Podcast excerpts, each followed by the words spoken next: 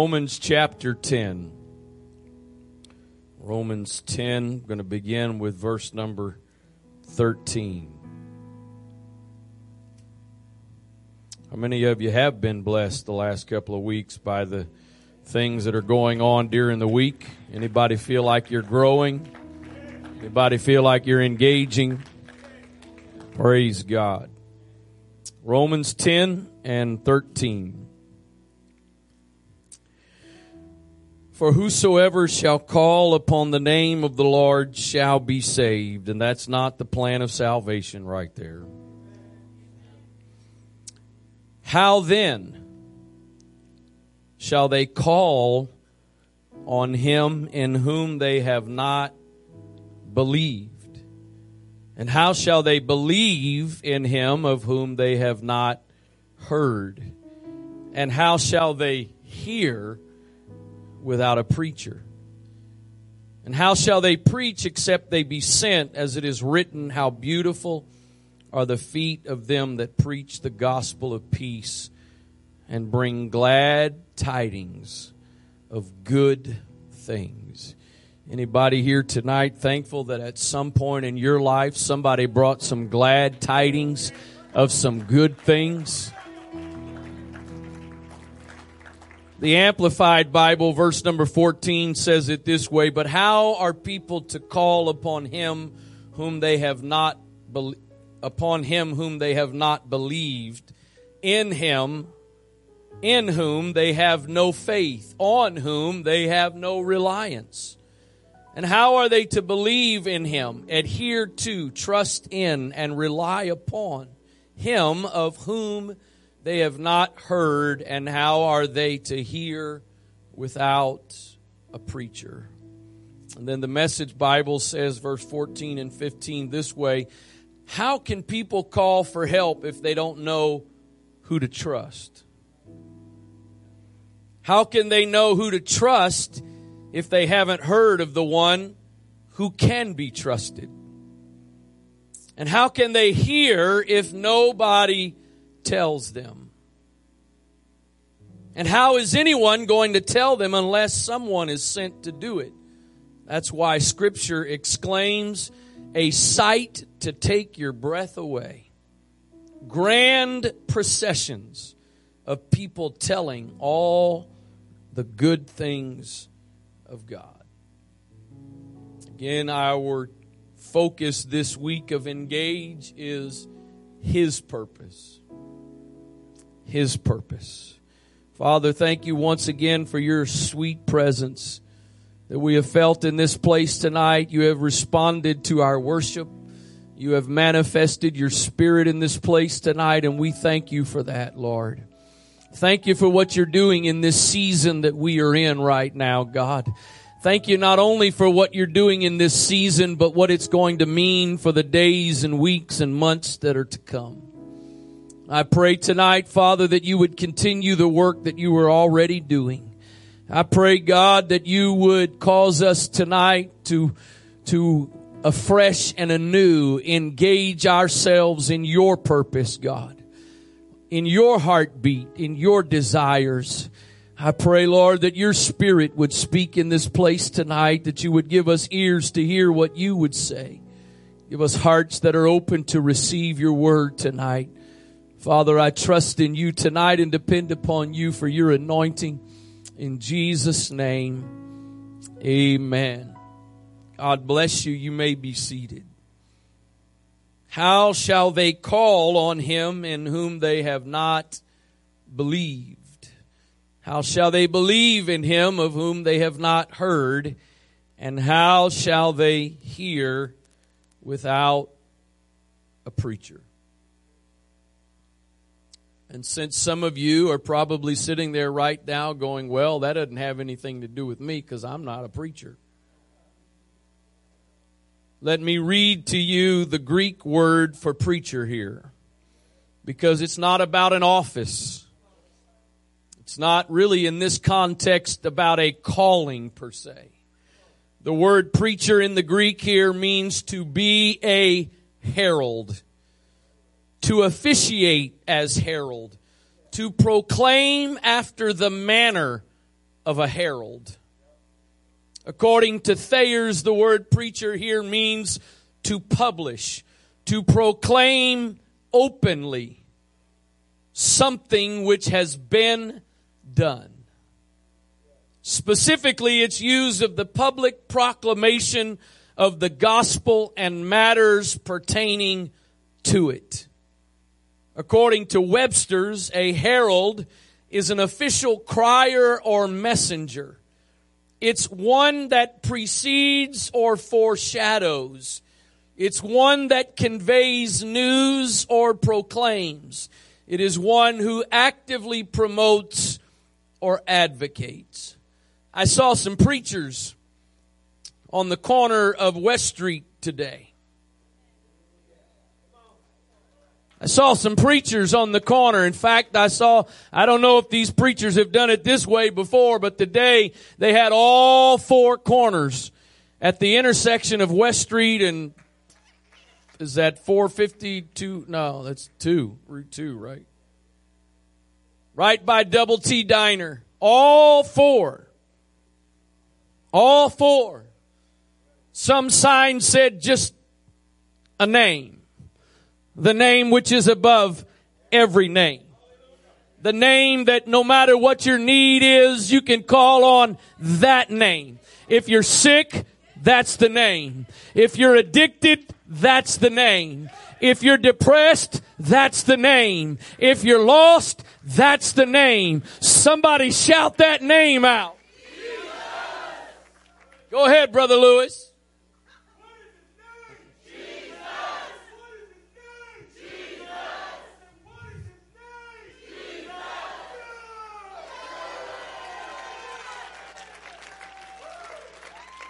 That's a preacher. Oh, I know what we think about a preacher is me and the person in this pulpit, but I don't think that's the context of what Paul is saying here. It's someone who will shout and proclaim, maybe not necessarily, I mean, I don't think you need to be sitting in your office tomorrow yelling to the top of your lungs, but it's to proclaim, it's to declare. There's another sign that they hold up and not only do they hold it up, but they shout it out to the cars that are sitting at the red light. Jesus loves you. How shall they hear without a herald? How shall they hear without somebody to proclaim glad tidings? Somebody to let them know whatever is you're going through, there is a God that is able. Whatever the problems are you're facing, I know somebody that's never faced faced a mountain that was bigger than he was. I know somebody that's never faced a problem that he could not solve.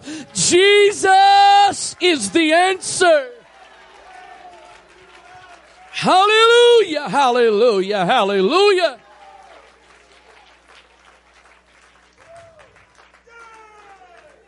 It is to proclaim. Paul says, how shall they hear without a preacher. Again, it's not talking about somebody standing behind a pulpit. There's a time and a place for that. Right now is the time and the place. But the only preachers are not the ones that think they are called to preach. Every one of you in this place tonight that has the gift of the Holy Ghost, you are supposed to be a herald. You are supposed to be the declarer of good news. You are supposed to give the words of life and hope to somebody that wants to believe, needs to believe, but they don't know how to believe. They don't know who to believe in until somebody tells them. Listen to what Paul says in 2 Corinthians chapter 5 and verse number 17. Oh, this first verse, what a verse. Therefore, if any man be in Christ, he is a new creature. Old things are passed away. Behold, all things are become new. We live in a world that tells you whatever you were, you always are. If you were an alcoholic, you're always an alcoholic. If you were a drug addict, you're always a drug addict. If you were an adulterer, you're always an adulterer. That's the best the world has to offer. But can I tell somebody tonight, under the sound of my voice, there is a promise in this book that says, if any man be in Christ, he is a new creature. Old things are passed away and all things have become new. Such were some of you, but you've been washed, you've been baptized, you've been cleansed by the blood of Jesus Christ, and whatever you were, you are not that anymore. I don't think what Paul's talking about here tonight is consignment shop new. Is it, is, uh, I know years ago there was one on Forest Drive. I think it may still be there. Consignment shop called New to You. Still there. New to You. Through the years, especially the early years when we were really having to pinch pennies, my wife would come home. Sometimes I, I got the kids new clothes. First couple times she did that, I'd break out in sweat because uh, we ain't got money for new clothes. And then I started learning when she said we got new clothes, she had been to Goodwill or some other consignment shop. It wasn't brand new, it was just new to us. Can I tell you what that verse, can you put that verse back on the screen, please? Can I tell you what that verse means when it says new is not new to you? It's not used car new. It's brand new when you are baptized in the name of Jesus for the remission of sins, I know it may not make sense to a natural mind, but when you come up out of the waters of baptism, whatever you've done in your past is all under the blood and you are a brand new creature. Hallelujah, hallelujah, hallelujah. Thank you, Jesus. If any man be in Christ, he's a new creature. Old things are passed away. Behold, all things are become new. All things are become new. Let me just pause for a moment because let me just tell somebody when, when you get baptized the way you the way you are in Christ, the Bible says we are baptized into Christ. And when you are baptized, physically baptized, you're not going to come up out of that water as a perfect person. There's still going to be some flaws in your life. There's still going to be some weaknesses. So the question then becomes to me, is the scripture a lie? If it says you're a new creature, but you still see some old stuff about you. Absolutely, the scripture doesn't lie. To me, what Paul is saying is God's confidence in what he can do in your life is so sure that he looks at what hasn't been done yet as if it's already done. Paul says he calls those things that are not, not as though they will be. He calls what hasn't happened yet that he plans to do as if it's already done. All things are of God who hath reconciled us to himself by Jesus Christ and hath given to us, hath given to us. Somebody say that's me. He has given to us the ministry of reconciliation. He has given to us. He has given to you and I the ministry of reconciliation. Now then, we are ambassadors for Christ. Oh. Somebody, you don't have a clue who you really are. Some of you might, but bunch of you, you don't have a clue. You are an ambassador for Christ. As though God did beseech you by us, we pray you in Christ's stead be ye reconciled to God. For he hath made him to be sin for us, who knew no sin, that we might be made the righteousness of God in him. I'm not going to repreach this morning's message, but I read this morning two different places where Jesus said that he came to seek and to save that which was lost. That's his purpose. To find what was lost, to get back what was lost. And now you and I are in the place of the man Christ Jesus. And we are now the ones that pray in Christ's stead. Be ye reconciled to God. And now you and I are ambassadors for Christ. Listen to what Barnes Notes says about this idea of an ambassador. An ambassador is a minister of the highest rank, employed by one prince or state at the court of another to manage the concerns of his own prince or state and representing the dignity and power of his sovereign sovereign according to Webster. He is sent oh lord. Somebody somebody's got to get this he is sent. The ambassador is sent to do what the sovereign would do himself if he were present.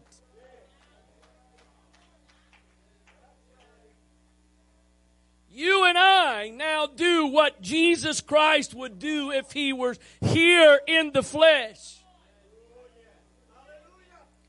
They are sent to make known the will of the sovereign and to negotiate matters of commerce, of war, of peace, and in general, everything affecting the interest of the sovereign among the people to whom they are sent.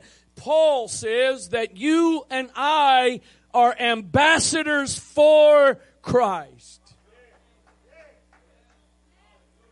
At all times and in all countries. An ambassador is a sacred character and his person is regarded as inviolable.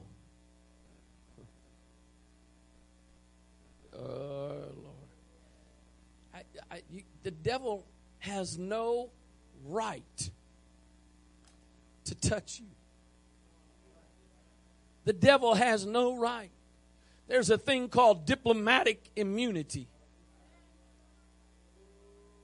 Diplomatic immunity.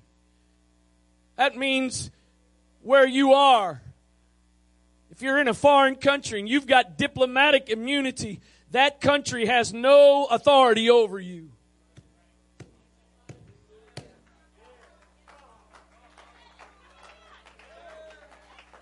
I don't know where you came from, but I didn't come from here. I was born again of another kingdom. I am now an ambassador representing another kingdom and the enemy and the ruler of this world has no authority in my life or your life.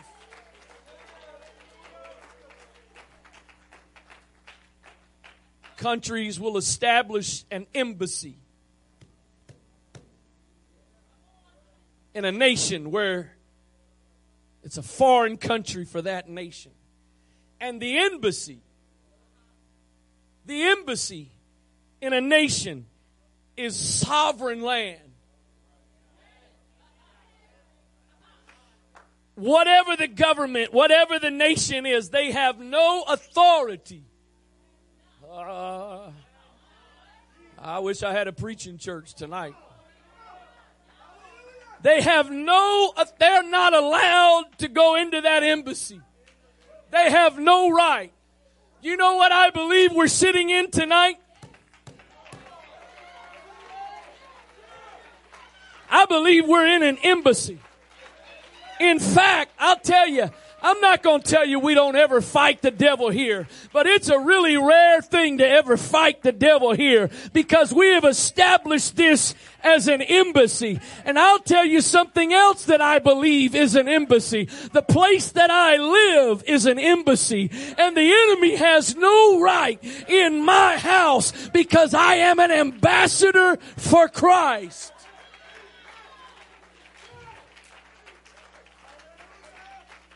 At all times and in all countries. And an ambassador is a sacred character, and his person is regarded as inviolable. He is bound. Here, here, here's, the, here's, the, here's the challenge now. This is, this is the hard part.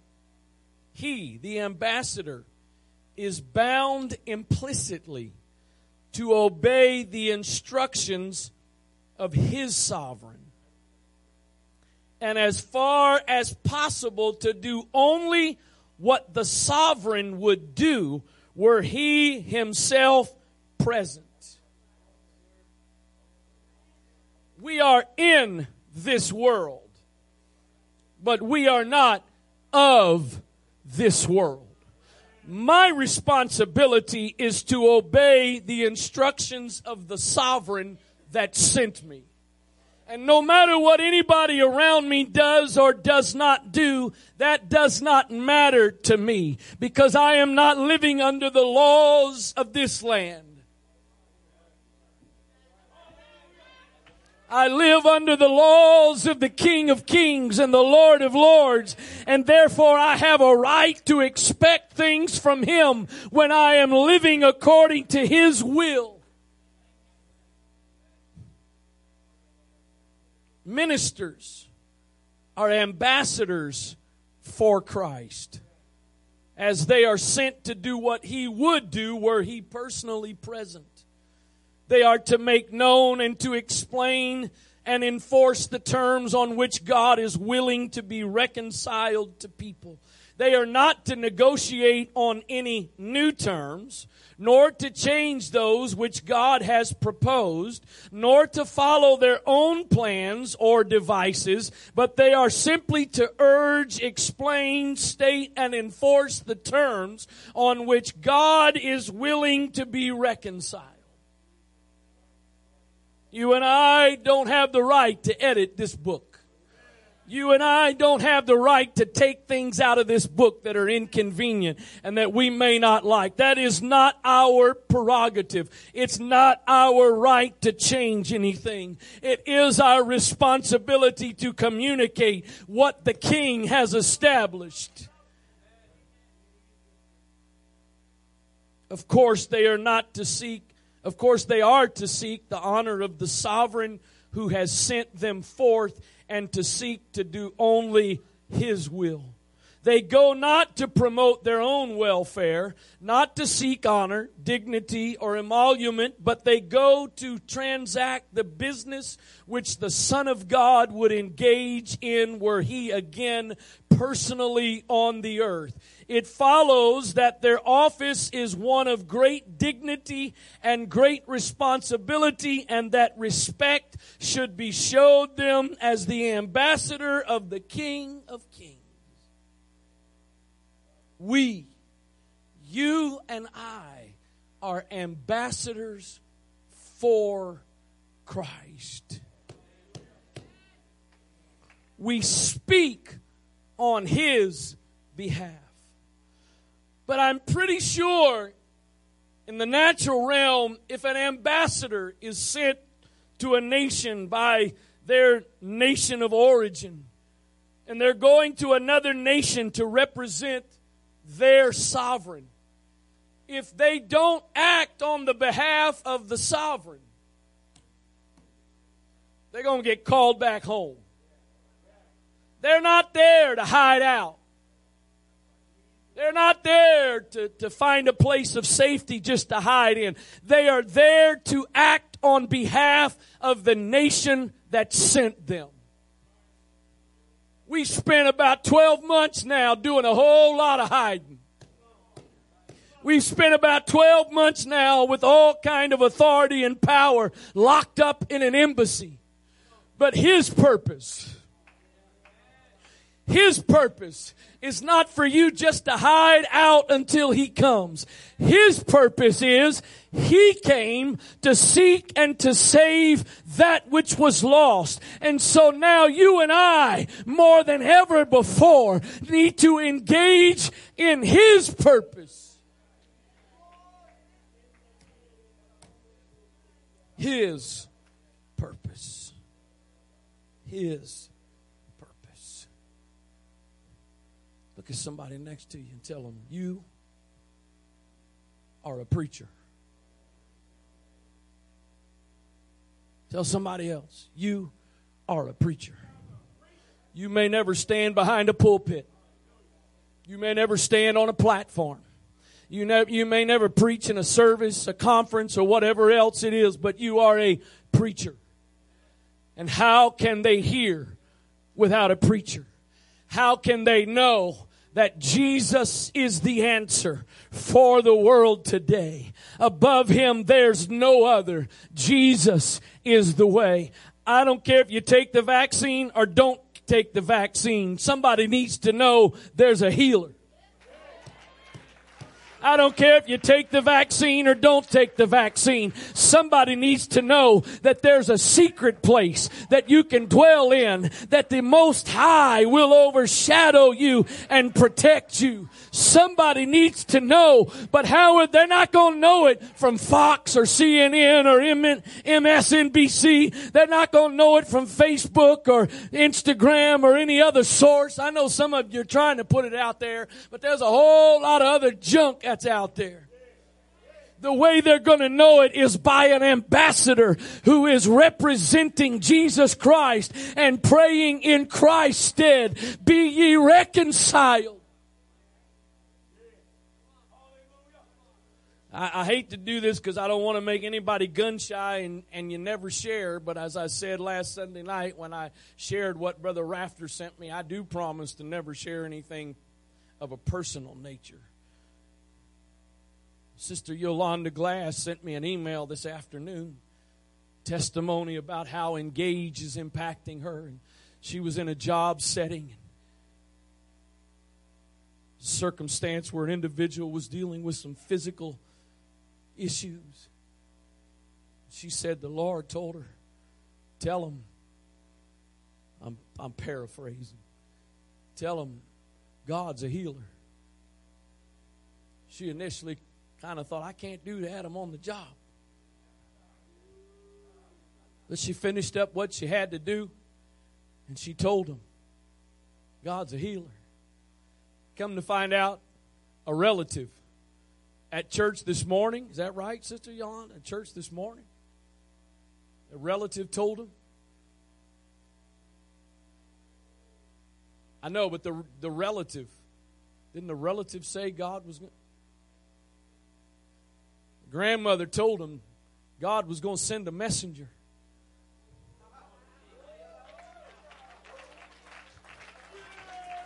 I'd like to introduce to you Ambassador Yolanda Glass.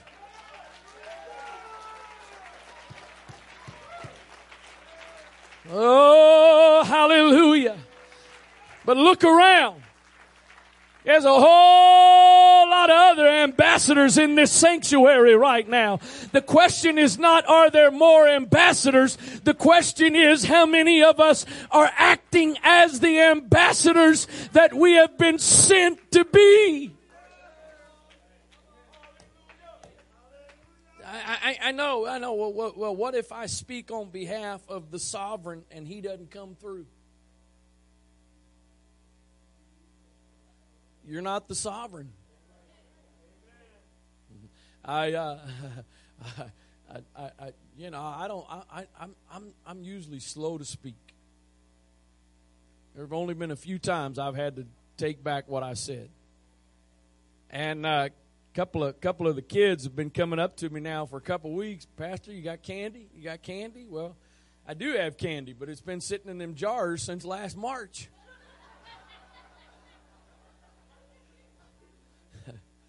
I don't think I should be giving them a year old candy.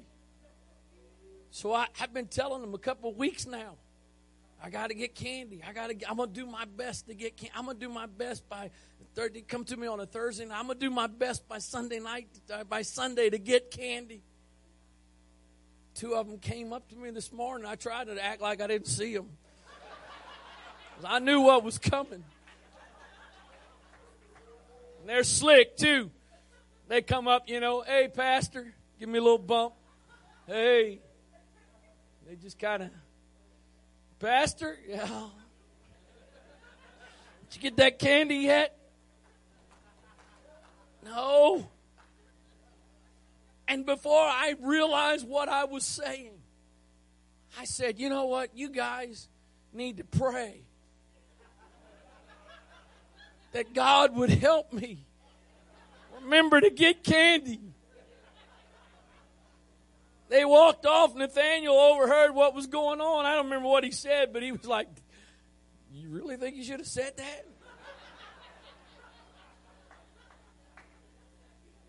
Because if I don't get candy, they're now going to have trouble that God answers prayer. But I got good news. I got a bag of fresh lollipops in my office. Because it's nice to sit back and put it all on Him. Yeah. But you know what? I did today what some of us need to recognize we're supposed to do. Not sit back. He wasn't going to miraculously provide the candy. I had to get engaged in the process. I had to do my part.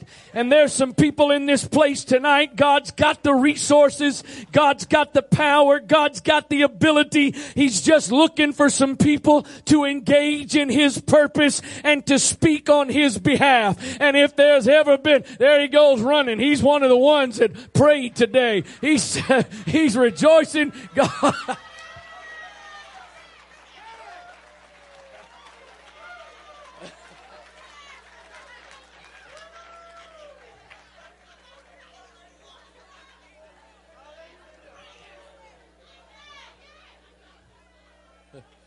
Except you be converted and become as little children.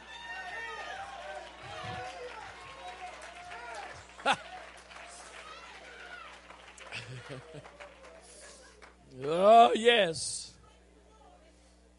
We pray you. We pray you in Christ's place. Be ye reconciled to God. Oh, it, it is my prayer, and, and I may come back to this a little bit more here in a few minutes, but it's been my prayer the last day or so as we are heading into this week.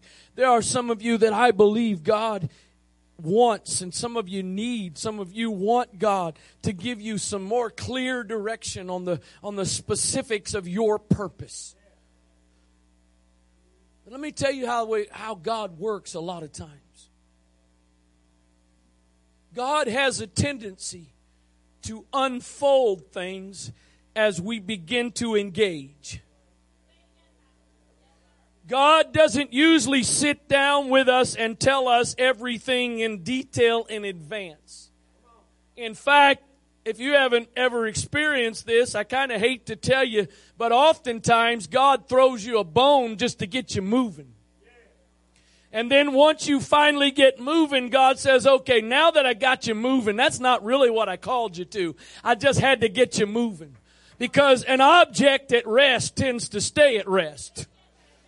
But an object in motion tends to stay in motion, and an object in motion can, you can't steer a sitting car. You ever tried to sit in the parking lot and car on and turn the wheel? Not e- when you're not moving, it's not easy to do. But when you're driving down the highway, all you need is one finger. Doesn't take a whole lot. Some of you waiting on God to blow you up with dynamite to get you moving. God's waiting on you to get moving. And once you get moving, there's some things you never imagined that God had in store for you. There's some things God's planned for you that are exceeding abundantly above what you could ask or think, but God needs you to get moving. So, you don't need a, you may, you may in one sense need or want some specifics, but there's a purpose that applies to all of us. And that is God is trying to seek and to save that which is lost. There's your purpose. What more do you need? What more of a purpose do you need than to be looking around you, seeing what it is in people's lives that is lost? That may be the sinner that's never known Jesus. That may be a brother or sister in Christ that already knows Jesus, but the enemy has stolen their peace. The enemy has stolen their joy. And you can be a part of God bringing back what was lost. Exodus 3, verse number 1. Now Moses kept the flock of Jethro, his father in law, the priest of Midian, and he led the flock to the backside of the desert and came to the mountain of God, even to Horeb. Don't forget the reason that Moses was here is because he had murdered an Egyptian and ran for his life. But now he's found a place of safety, security. He's now got a family. Things are going relatively well. And I think Moses was content to stay right there. I'm preaching to some people tonight. You've settled in to a place of say it may not be the most optimal place to be, but you found some you, you, you found a routine. I think that's what Moses had found. And the angel of the Lord appeared unto him in a flame of fire out of the midst of a bush. And he looked, and behold, the bush burned with fire, and the bush was not consumed. And Moses said, I will now turn aside and see this great sight, why the bush is not burnt. And the Lord saw that he had turned aside to see. God, when the Lord saw that he had turned aside to see, God called him called unto him out of the midst of the bush and said, Moses, Moses. And he said, Here am I. And he said, Draw not nigh hither, put off thy shoes from off thy feet, for the place whereon thou standest is holy ground. Moreover, he said, I am the God of thy father, the God of Abraham, the God of Isaac, and the God of Jacob. And Moses hid his face, for he was afraid to look upon God. Listen to this next verse. The Lord says to Moses, I have surely seen the affliction of my people which are in Egypt, and I have heard their cries by reason of their taskmaster, for I know their sorrows. I've heard the pain, I've heard the cries of those that are afflicted. I've heard the brokenness of those in bondage. In verse 8, he says, I am come down to deliver them out of the hand of the Egyptians and to bring them up out of that land unto a good land and a large unto a land flowing with milk and honey unto the place of the Canaanites, the Hittites, the Amorites, the Perizzites, the Hivites, and the Jebusites. Now therefore, behold, the cry of the children of Israel is come unto me, and I have also seen the oppression wherewith the Egyptians oppress them. Great God. Well, go ahead and do something about it. That's awesome, God. You've heard the cries of the people that are afflicted. You've, you've heard the, the sighs of those that are in bondage. That's, that's awesome, God. So when are you going to do something about it?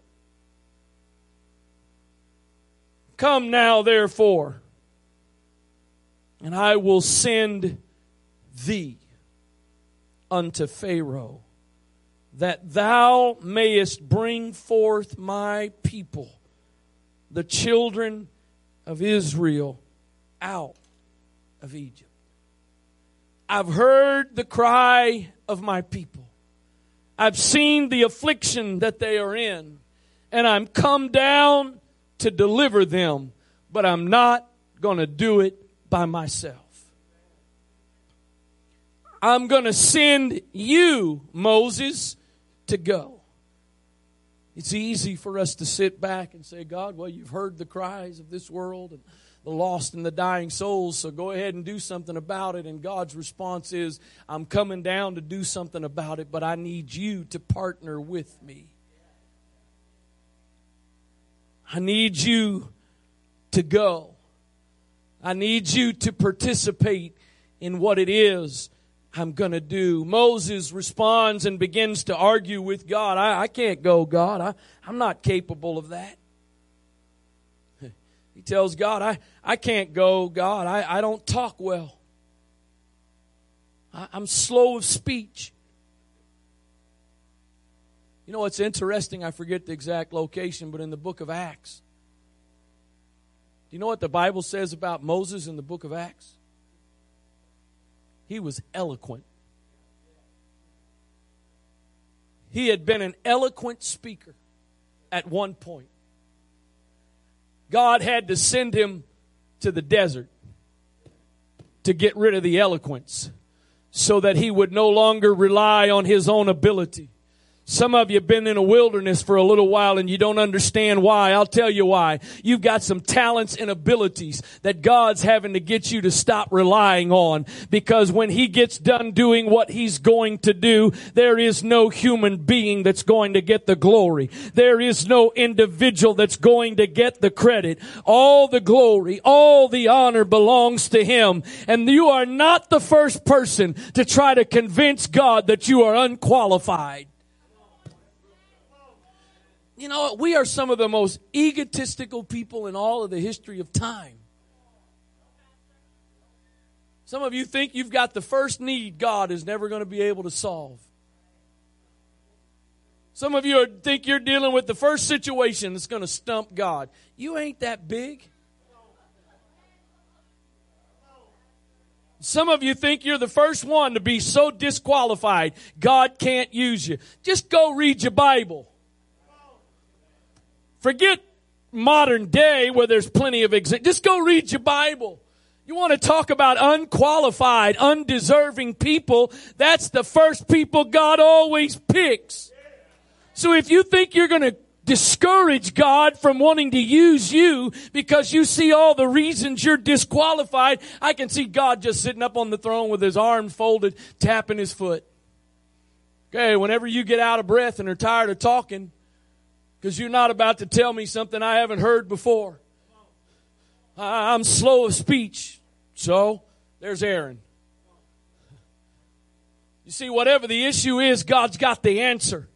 Paul says, for this thing I besought the Lord three times. And finally God responded and says, my grace is sufficient and my strength is made perfect in weakness. And Paul goes from begging God to take something out of his life to now rejoicing over what God put in his life. He said, now I'm going to rejoice in my weakness because it's in my weakness that he is now made strong. Do you not understand some of the greatest blessings you will ever face in your life do not initially look like blessings, but they are the vehicle by which God has decided that he is going to use to manifest who he is in and through your life. I've heard the cry. I've come to this congregation tonight to tell you I believe God has heard the cry of some people in Anne Arundel County. I believe God has heard the cry of some people on the eastern shore. I believe God has heard the cry of some people in PG County. And I believe God is looking down in this sanctuary tonight at some Moseses, some ambassadors, that you found a place of comfort and convenience. I said it this morning. I'm going to say it again tonight. One of the most miserable ways to live, especially as a believer, is to live focused on yourself. Because it is impossible for a disciple of Jesus Christ to live with peace and joy and happiness when you are the center of it all.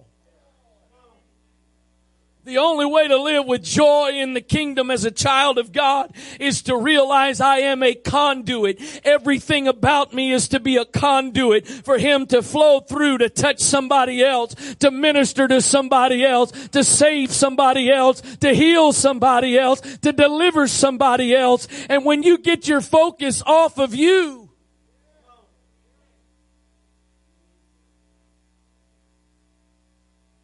it's not going to be when everything gets in order. It's not going to be when everything in your life is perfect.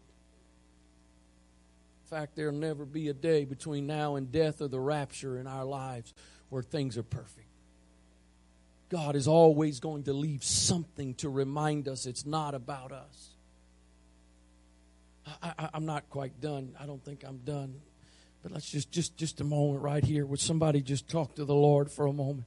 I believe there's a sending spirit in this place tonight. I believe God is wanting to send some ambassadors afresh and anew to represent Him, to speak on His behalf, to speak with confidence and authority on His behalf, not to speak hap, not to, not to uh, uh, uh, speak sheepishly on his behalf, not to speak with fear and intimidation on his behalf, but to declare with confidence as an ambassador representing him with the authority that he's giving you to speak.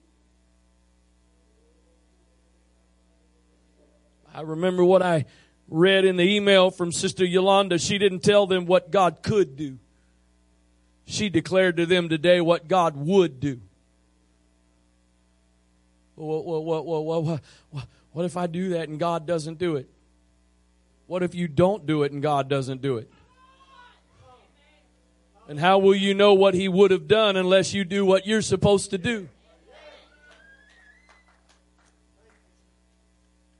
Heard Brother Cisco, Brother William Cisco say through the years if you'll take the blame when God doesn't do something, you'll take the credit when he does do it. There is no place in this book that gives any approval to some kind of idea that there are certain special people. There's certain people, if they were here tonight, there's certain men of God, if they were here preaching tonight, some of you'd be sitting there with great expectation that God's going to heal you tonight because brother so and so is here. My Bible says, These signs shall follow them that believe. It doesn't say these signs shall follow a special group of gifted people. It says these signs shall follow them that believe. In my name, they're going to lay hands on the sick. They're going to cast out devil. There, every, every Holy Ghost filled child in this place tonight has got enough authority to cause cancer to leave a body, to cause diabetes to leave, blind eyes to be opened, deaf ears to be unstopped. It doesn't take some special person to do that. It just takes an ambassador that knows I have been sent by the King of Kings and the Lord of Lords and I'm acting on His behalf. In the name of Jesus, in the name of Jesus, in the name of Jesus, in the name of Jesus, in the name of Jesus, in the name of Jesus. Jesus told the parable the man that was going away and he took talents, distributed them. One man he gave five talents, another man he gave two, another one he gave one talent. He goes away and he comes back and asks for an, an account of what they had done. And the guy that had five talents comes back and brings five more talents. He's now got ten talents. He commends him for what he's done. And then the next guy comes that he had given two talents with.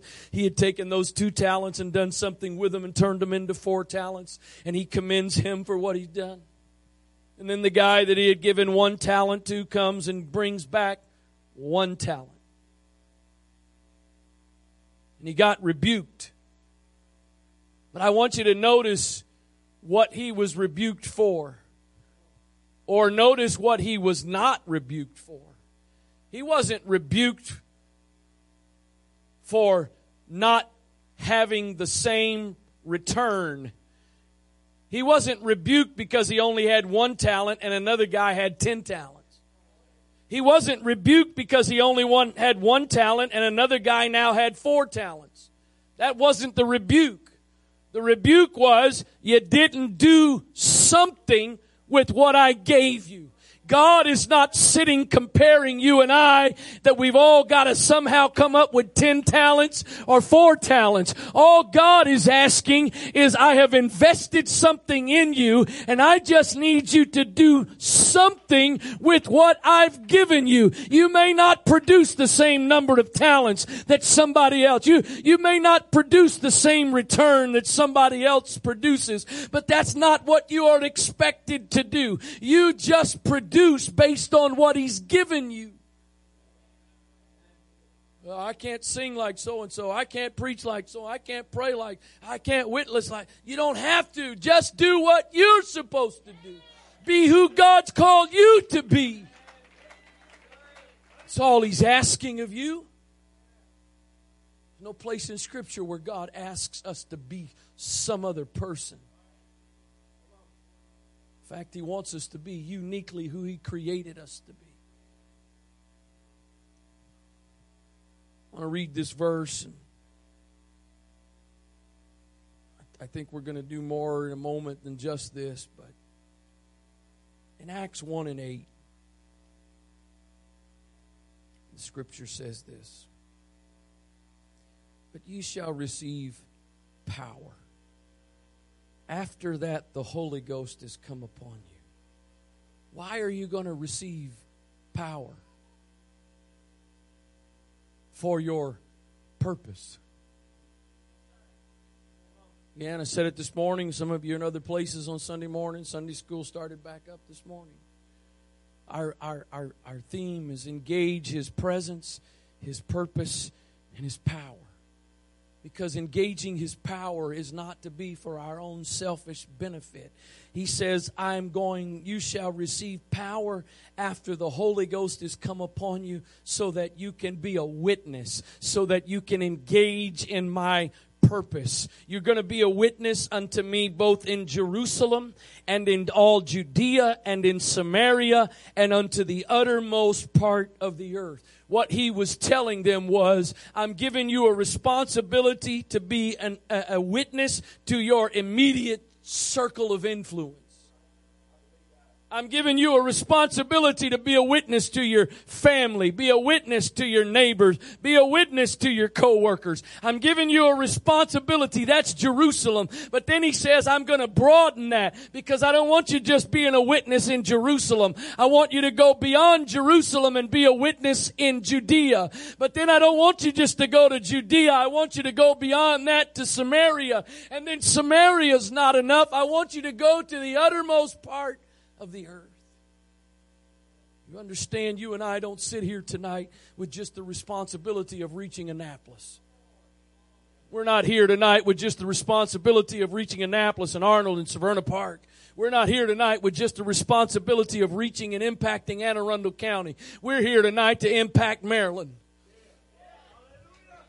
And we're not here tonight just to impact Maryland. We're here tonight to impact the East Coast. I was told by a man of God a couple of years ago, this was to me directly, not, this not one of the other promises that came in the past, but he said to me about us, you, your church is important to the East Coast. I didn't ask for that. I didn't come up with that. That's what I was told. But we're not just here to impact the East Coast. We're here to impact the United States. We're not just here to impact the United States. We're here to impact the uttermost parts of the earth. And there's different ways that that happens. Sometimes that happens through people like Ted Grossbach, who goes to Africa for 30 years. Sometimes that happens through people like John Hemus, who's now been in Liverpool for 20 years. Sometimes that happens through people that go to other places. But some of us are not called to go to the uttermost parts, but that does not really relieve us from a responsibility to help impact reaching the uttermost parts. This church has been built on a commitment to giving to missions to help reach the world. Brother Benner, I think it's safe to say that several million dollars in the history of this church has been given away to missions. No direct benefit, but because you and I are supposed to engage in His purpose.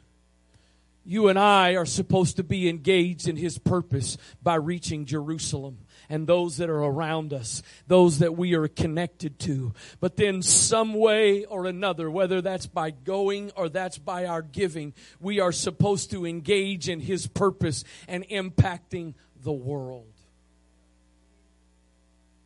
There are people in this place tonight that have given faithfully to missions for decades.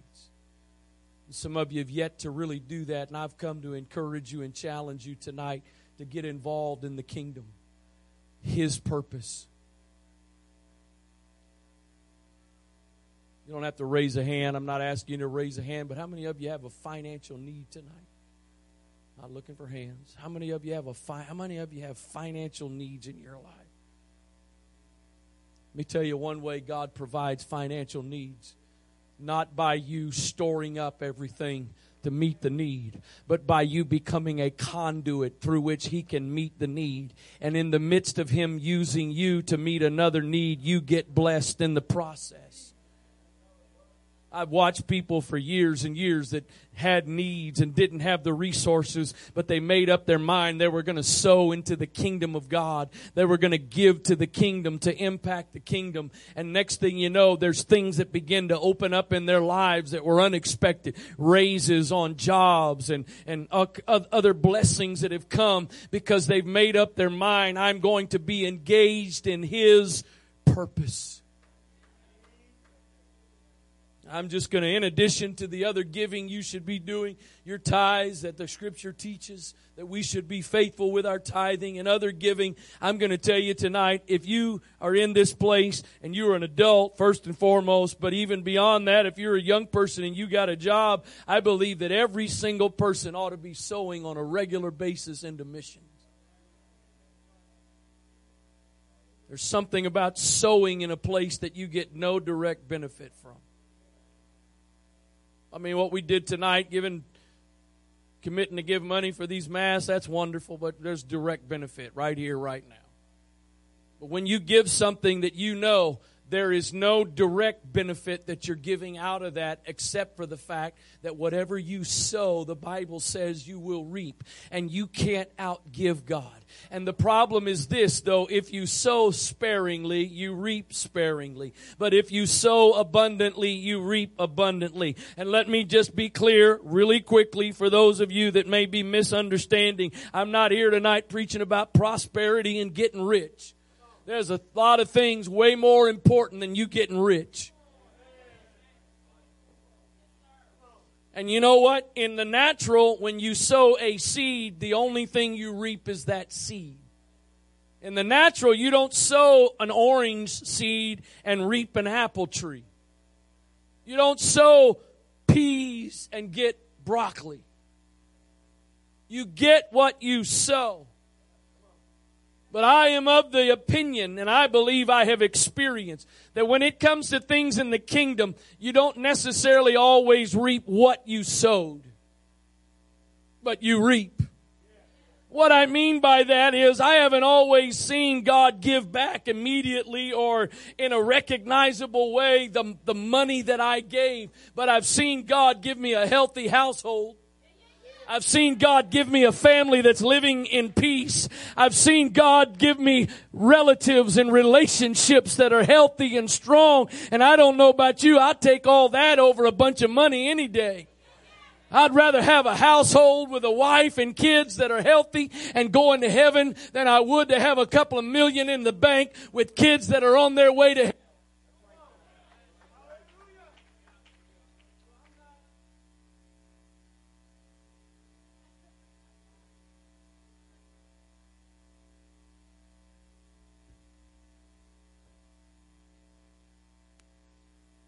I'm not here preaching to you. This is not about get rich quick. This is not about sowing your $1,000 seed offering. This is about the fact that God has a heartbeat to seek and save that which was lost. And again, we have a responsibility in Jerusalem. We've got a responsibility in Judea and then in Samaria, and then beyond that to impact the world. People that you'll never meet in this life, people that you'll never encounter in this life, but people that your participation in the purpose of God is going to impact their lives. I know half of you probably don't have a pen because we don't carry pens anymore. But I'm asking if you already are given to missions, you're already given faithfully. I'm asking you to put down what you're giving. I'm asking everybody in this place tonight to make some don't don't I'm not talking about something that you have no intention. I don't care if it's a dollar. Jesus was standing with his disciples one day and these rich guys were coming and dropping in their big offerings. The disciples were sitting there with their jaws hanging down, impressed by how much they were given, probably nudging each other every now and then when a really big offering was given. Big eyes. Jesus recognized what was going on, and in the midst of all that, there comes a little woman with a, with a dollar. They're giving hundreds and hundreds of dollars, and she comes by and she's got a dollar and she drops it in, and he turns to them and he says, She has just given more than them because they have given out of their abundance. They've given out of what was extra, but she has given out of her necessity. So it's not the dollar amount that matters to God. Don't be in, if all you can afford to give is a dollar, give a dollar. The point is, give something of yourself to get beyond our borders, to go, to reach. How many of you have ever traveled on some kind of ministry related. Not, I know a bunch of you have been on business and work and military, but how many of you here have ever traveled on some kind of ministry related trip to a foreign country? Would you raise a hand? That, that, that, that, I'd say that's about a third or so of this congregation. And the rest of you, some of you may end up going.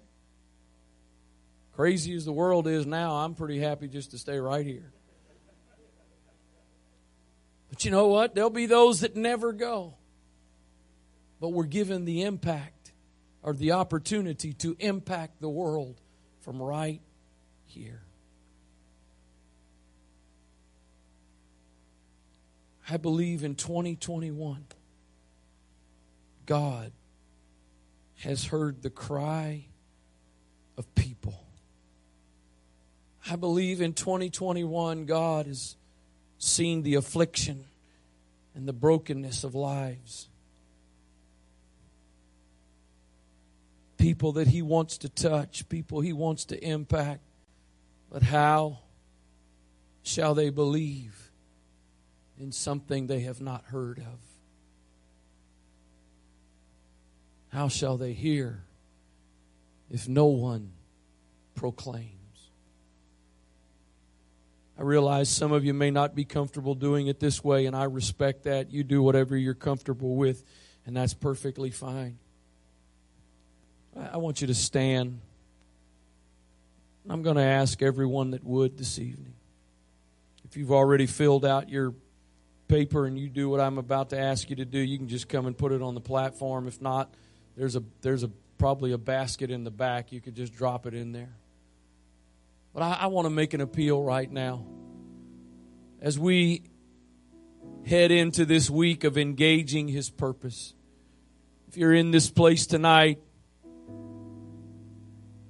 and the way you feel is, God, I want to be engaged in your purpose.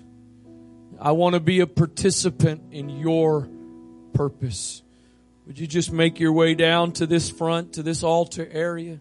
You can kneel, you can stand. I don't really care how you do it. That's fine either way. But would you just come as an act of presenting yourself to Him tonight to say, Lord, I want to engage in your purpose. I hope you've experienced what I've experienced this past week the joy of engaging in His presence. Oh, how sweet it is to be engaged in His presence. What a wonderful thing it is to be engaged in His presence.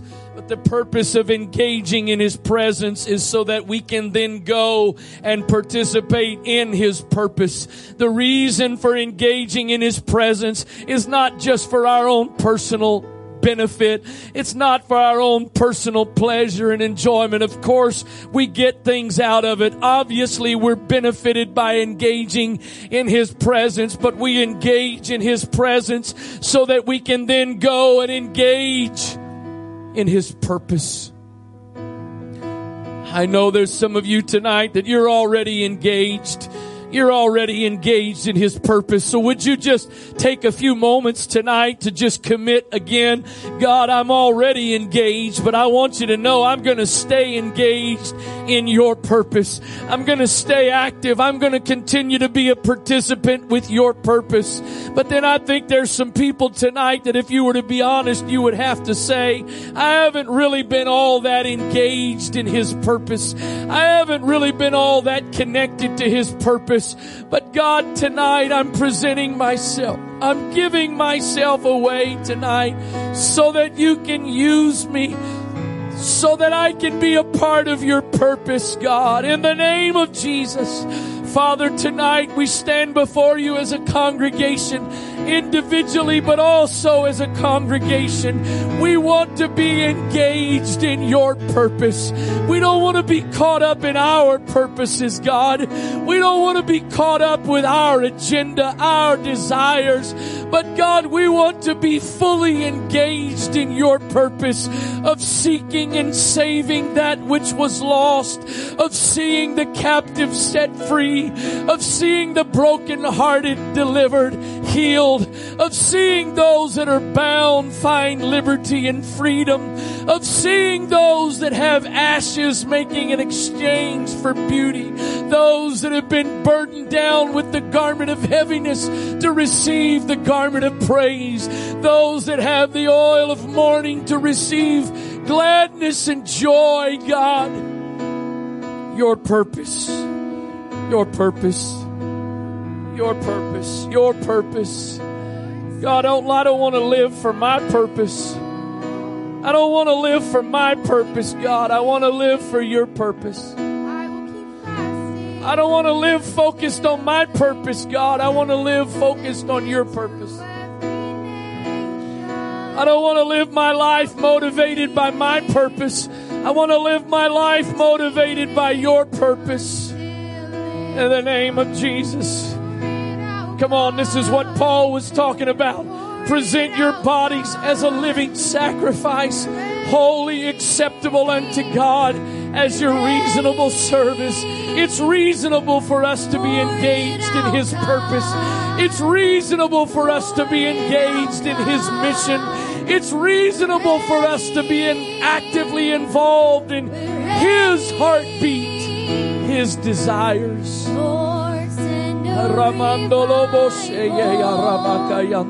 I will keep praying. I will keep fasting until it comes. Send it to every nation. I'll keep believing. Until it's done. Oh God. We want to be engaged in your purpose in this area. We want to be engaged in your purpose in this county. We want to be engaged in your purpose in this state. We want to be engaged in your purpose on the East Coast. We want to be engaged in your purpose in this nation. We want to be engaged in your purpose beyond this nation, God. Whether that's by those amongst us physically going or if it's by us providing some of the resources, some of the finances for those that are sent to go. We want to be fully engaged in your purpose. Oh God, there's somebody that's waiting on a preacher. There's somebody that's waiting on a preacher. Not a preacher in a pulpit, but a preacher in a living room. Not a preacher in a pulpit, but a preacher in the office. Not a preacher in the sanctuary, but a preacher on the street corner. A preacher in the restaurant. A preacher in the hospital. Somebody that'll declare good news anywhere, anytime. In the name of Jesus Christ, in the name of Jesus. Alamoko shata yanda rabahaya. If you feel led to pray with someone else, you're welcome to do that. If you feel led to let the Lord use you to minister to someone, that's fine. If you need to continue to pray for yourself, that's fine as well.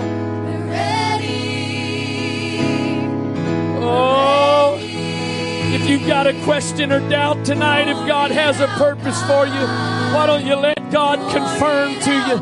Oh, He may not tell you the details of it tonight, but He can confirm to you tonight that He's got a purpose for you. He's got a purpose for your life. He's got a mission designed for you. Oh, hallelujah, hallelujah.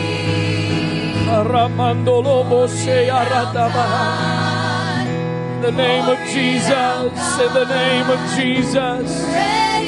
Pour it out, God. We want it. We're ready for it, God. We're hungry for it. Send revival.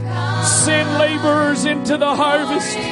Send revival, God, to renew and revive us and send laborers forth, God, to recover that which was lost, to take back that which the enemy has stolen in the name of Jesus. Oh, hallelujah, hallelujah, hallelujah, hallelujah. Pour it over my city. Oh, God, we want you to pour out your spirit. We want you to pour out your spirit, God.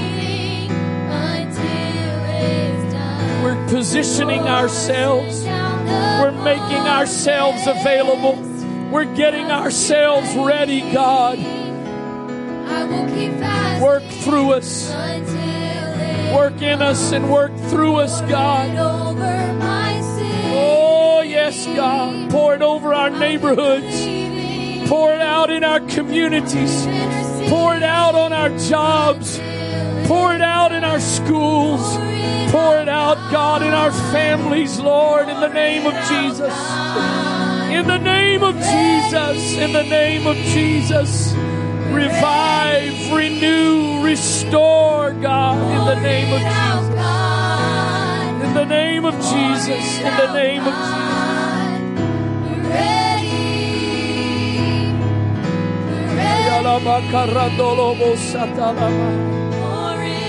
Oh, yes, God. Yes, God. Yes, God. We're available. We're available. We're available. We're available, God. We're available to you, God. We're available to you, God. We're ready. We're ready. For over my family. Oh, yes, Lord. Yes, Lord.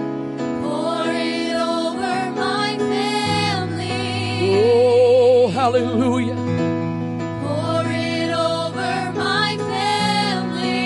You got lost loved ones tonight. Why don't you tell him this right now? You've got backsliders in your family. You've got people in your family that have never been saved. Why don't you cry out to him right now? God, pour it out. And I want you not just to pour it out, but pour it out through me, God. Let me be the vessel that you use. Let me be the conduit that you flow through, God, in the name of Jesus. In the name of Jesus, in the name of Jesus.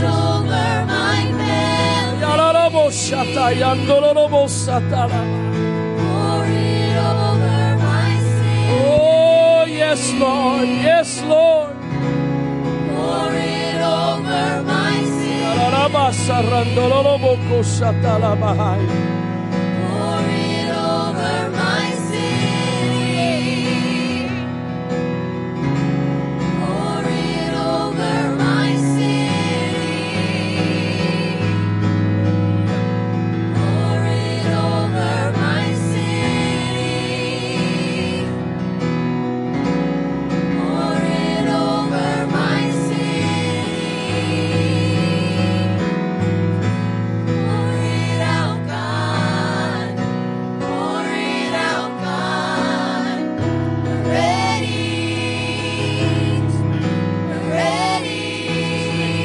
randorobokoshatalabahai. if you need to go, you're welcome to go, but the Holy Ghost is still doing something in this sanctuary. If you need to go, that's fine. You're welcome to go when you're ready. But there's some things God's doing still in this sanctuary right now.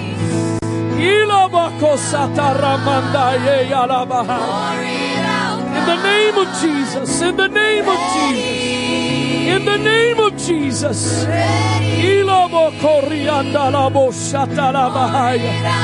Oh, yes, Lord, yes, Lord, yes, Lord.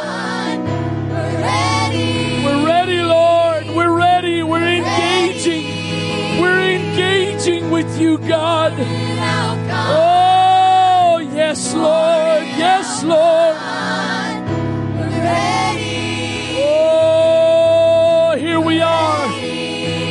Available and ready and willing, God.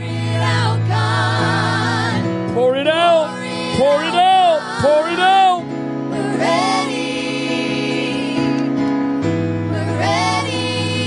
Hayandolobo shataye ya ramaha. Oh, hallelujah. Hallelujah. Handolobo kosata ramandaya. We believe, God. We believe it's coming. We believe you're going to do it.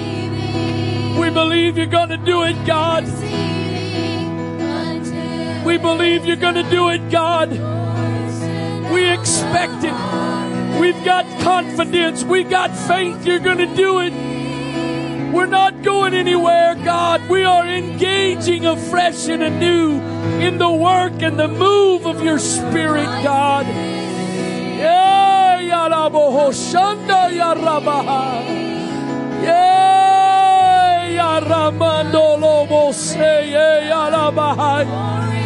I pray, God, that you would send preachers forth from this place tonight, God. Let preachers, declarers of the good news, be sent forth from this place tonight, God.